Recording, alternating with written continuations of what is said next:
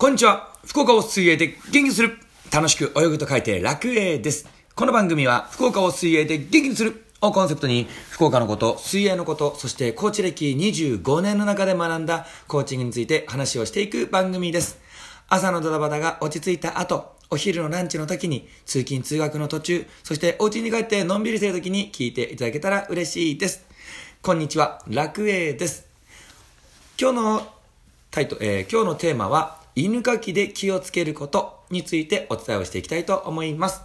このですね、犬かきで気をつけること、聞いてもらいたいなという人はこんな人。25メートル泳げるけど疲れ果ててしまう。着いた途端に、はぁ、はぁ、はぁって疲れちゃってる人。とか、一かきでスイーッと進みたい人。こんな人に聞いていただけたらなと思っております。では、本題に行く前に、この番組、昼から水泳の話ですが、この番組はですね、えー言葉で頭の中にイメージを置いてもらって、ああ、なるほど、こんな風に練習すればいいんだ、というようなことを分かってもらうための番組となってもらい、ま、なっています。ぜひですね、言葉で頭の中でイメージをして、ああ、こういう練習をすればいいんだということで、インプットだけではなく、アウトプットも練習してもらって、えーしてもらえたら上手になるかなと思いますので、聞いていってください。また、聞いてですね、いいなと思ってもらえたら、ぜひ、いいねボタンとフォローをお願いいたします。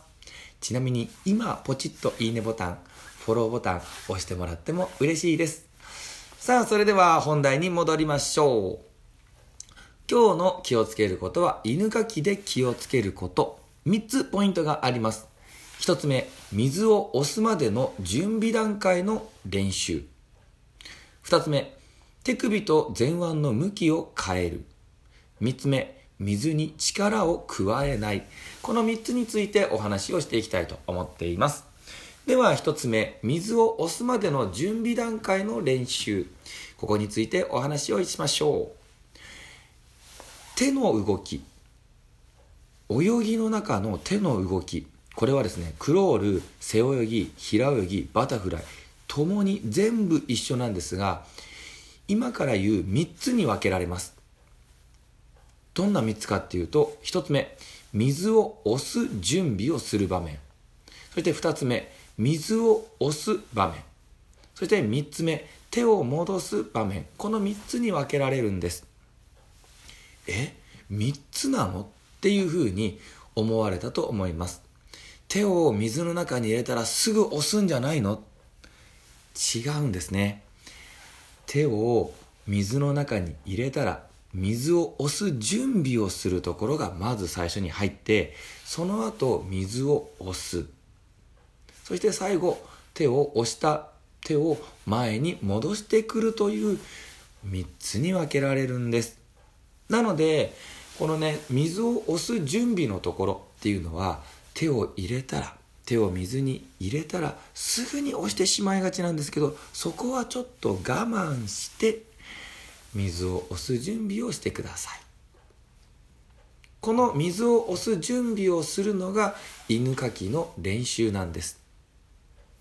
はい。では、えーもう一つ次行きましょう。手首と前腕の向きを変える。こちらですね。じゃあ水を押す準備をするって言ってるけどどんなことをするの？ということなんです。これは水を押す時には手のひらと前腕あと上腕この3つを使って水を押していくんです。ががですね。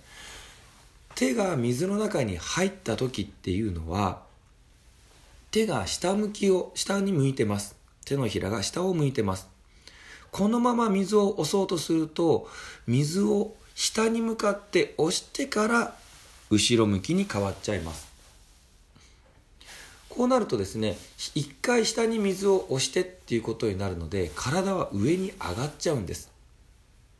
なので上下動の動きが入った後上そして押した後また下がっちゃいますので上下動上下の動きが入った後前に進んでいくというような泳ぎになってしまうのでなんか効効率がいいか悪いかっていうと悪いんですよね。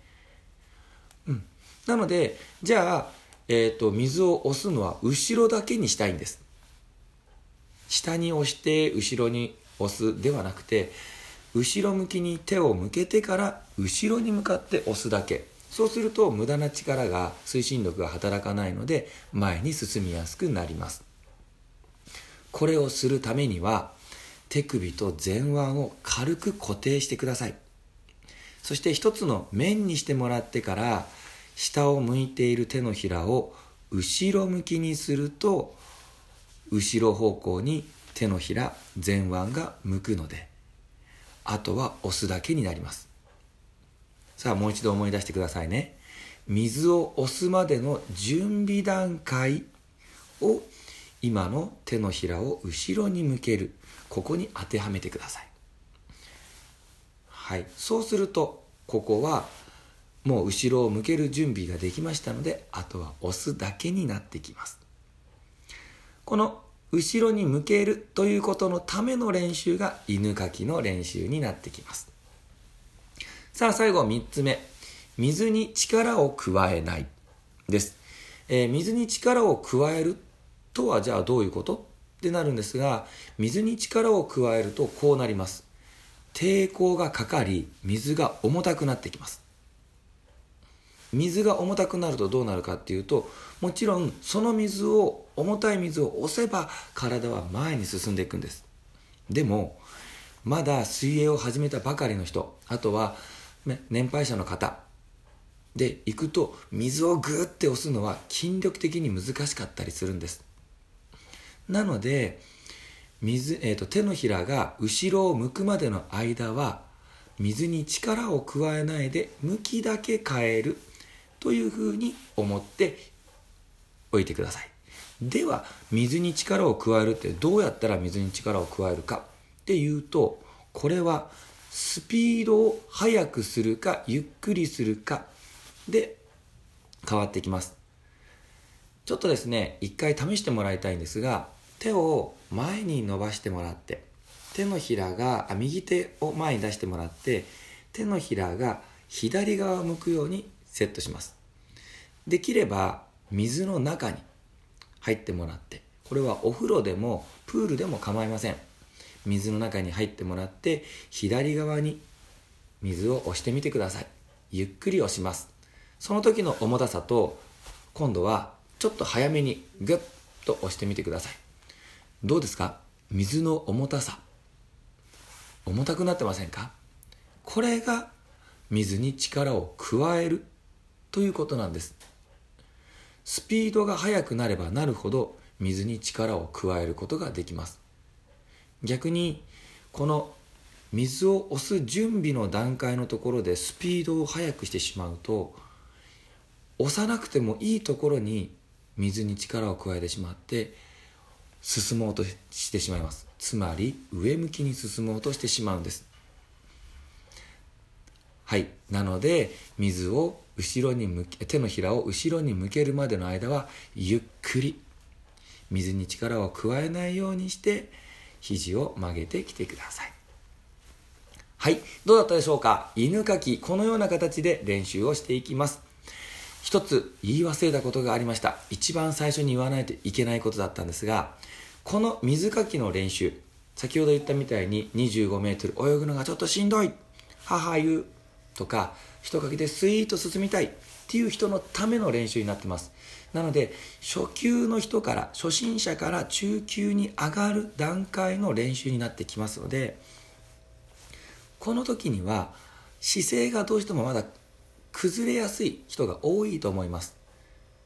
今日僕がお伝えした時の犬かきっていうのは毛伸び姿勢頭を下に水につけた状態で犬かきをしてってください。